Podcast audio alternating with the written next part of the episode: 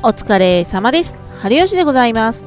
この番組は3時の母ちゃんが日々の出来事や思ったことを自由に発信していく番組です。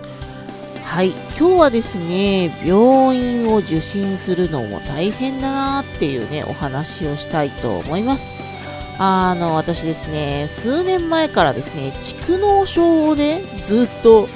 引きずっておりまして、で、我が家のコロナ騒ぎ以降ですね、あの、まあ、スギ花粉のね、時期にもなってきたせいだと思うんですけれども、めちゃくちゃ鼻周りの調子が悪くてですね、結構シャレにならぬレベルで。でも今ね、鼻がバカになってるんですよ。本当に。で本当に、蓄膿って、匂いわかんないんですよ。びっくりするぐらい。味覚は全然あるんだけれども、結局匂いがわかんないから、料理するときもすっごい困るんですよ、これ。はい。でですね、まあ、やっと我が家のコロナも落ち着いてきたので、あの、やっと病院に行けると思いましてね、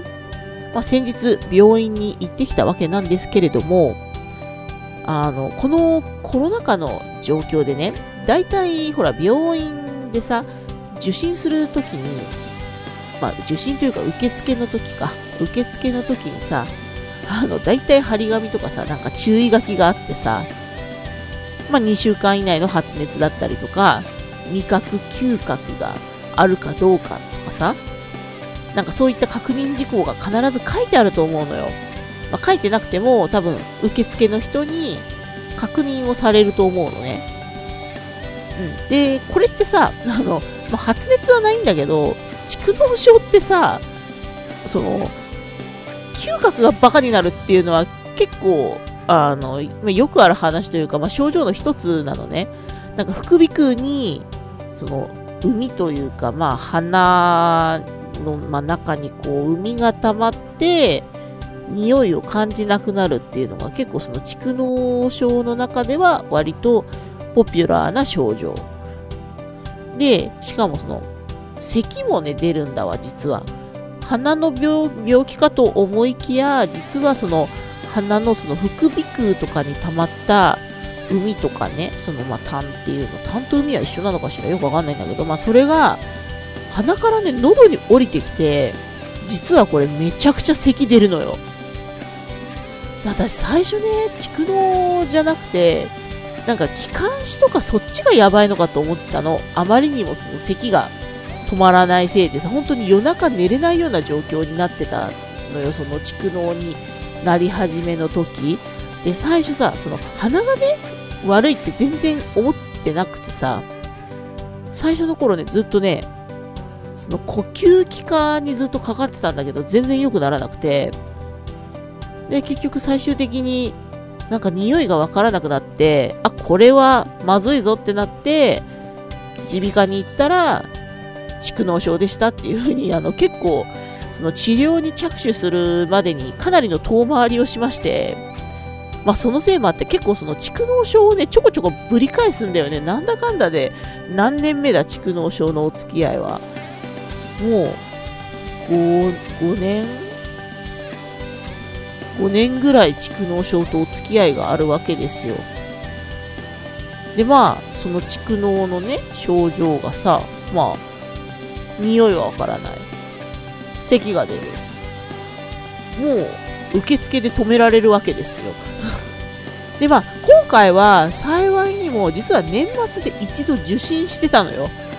年末から実は鼻の調子が悪くて、でも、その時から一回まあ受診して薬ももらったりとかいろいろしてたから、まあ、そのおかげで特に問題なく、あの、まあ、受診もしてもらい、薬も処方してもらったんで、まあ、今のところは薬の力でだいぶ、あの、調子は戻ってきてはいるんですけれども、やっぱり薬が切れるとね、ちょっとまだまだしんどい状況が続くので、まあ、果たしていつになったら治るのか、まあ、スギ花粉の時期の間はもしかしたらずっと薬を飲み続けないと、ちょっと厳しいかもしんないなっていう感じなんだけど、うん。これさ、急にさ、今この世界情勢の中で、世界情勢の中中でって言うとちょっとあれだけど、まあこの状況でさ、新しくさ、蓄膿になっちゃった人とかさ、これさ、受診してももらえるのかな？みたいな、ちょっとね、私の中でふと思ったんだけどさ。だってやばくない？蓄膿症っていうさ、こう、これだっていうさ、症状とかはっきりわかんない人にとってはさ、もう発熱はないけど、匂いはわからんし、咳は出るし、みたいなさ、そんな状況でさ、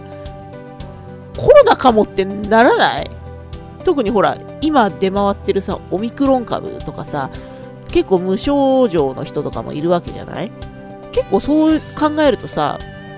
場合によっちゃさ、その、病院にかかれないケースってあんじゃないのって思って。で、まあ、今回はさ、私の蓄膿症の話でさ、そういう感じになるのかななんて思ったんだけど、これさ、別の症状でも全然ある話じゃない？って考えるとさ、やっぱりその、普段、まあ普段だったら、その問題なく、こう、医療にね、まあ、かかれるっていうの？そういうケース、なん、ケースがさ、結局、医療にかかれない状況になってるっていうのって結構あるんだよね、やっぱり。って考えるとさ、ほんとさ、通に、普通の風邪症状というかさ、もう、なんつうの、薬を飲んでないとしんどいような状況でもさ、最悪その受診ができない状況に陥る可能性もあるわけで、って考えるとさ、今のこの状況ってかなりやばいよねっていう、ちょっとね、改めて自分の、まあ特にその蓄膿症ね、あの、お付き合いの長い蓄膿症をのね、症状をね、ちょっと考えたらね、ちょっとゾッとしたんですよ。うん。幸い、うちの子供とかはね、そういう、なんつうの、持病？持病っていう言い方もあれだけど、まあちょっとアトピーで皮膚がね、弱かったりとかはあるんだけれども、まあほら、皮膚が弱いだとさ、コロナ関係ないじゃん だからまあその辺はうちのね、あの、まあ家庭内ではそういった問題を抱えている人は特にはいないんだけれども、いやもうその病気の症状によってはさ、結構困ってる人もいると思うんだよな、まあ、特にもう長いじゃん。もう丸2年、この騒ぎはずっとやってるわけで、もう3年目に入ってるわけじゃん。やばいよね。いやでもほんとさ、みんながね、いつも通り病院にかかれる日はね、一体いつになるのか、もうなんか第何波とかさ、言ってる場合じゃないっていうかもう、何回波組んじゃいみたいなさ。まあしょうがないんだけどさ、いつになったらいつも通りになるのかな。早くいつも通りになってほしいよね、ほんとさ。うん。いつさ、自分の子供もさ、まあ家族もさ、そういう病気とか新しくさ、あの、病気にかかったりとか、そういうのもあるかもしんないからさ、早く収まってくれるといいですね、ほんとね。はい。というわけで、今回は病院を受診するのも大変だっていうね、お話をしました。また次回のポッドキャストでお会いいたしましょう。それでは。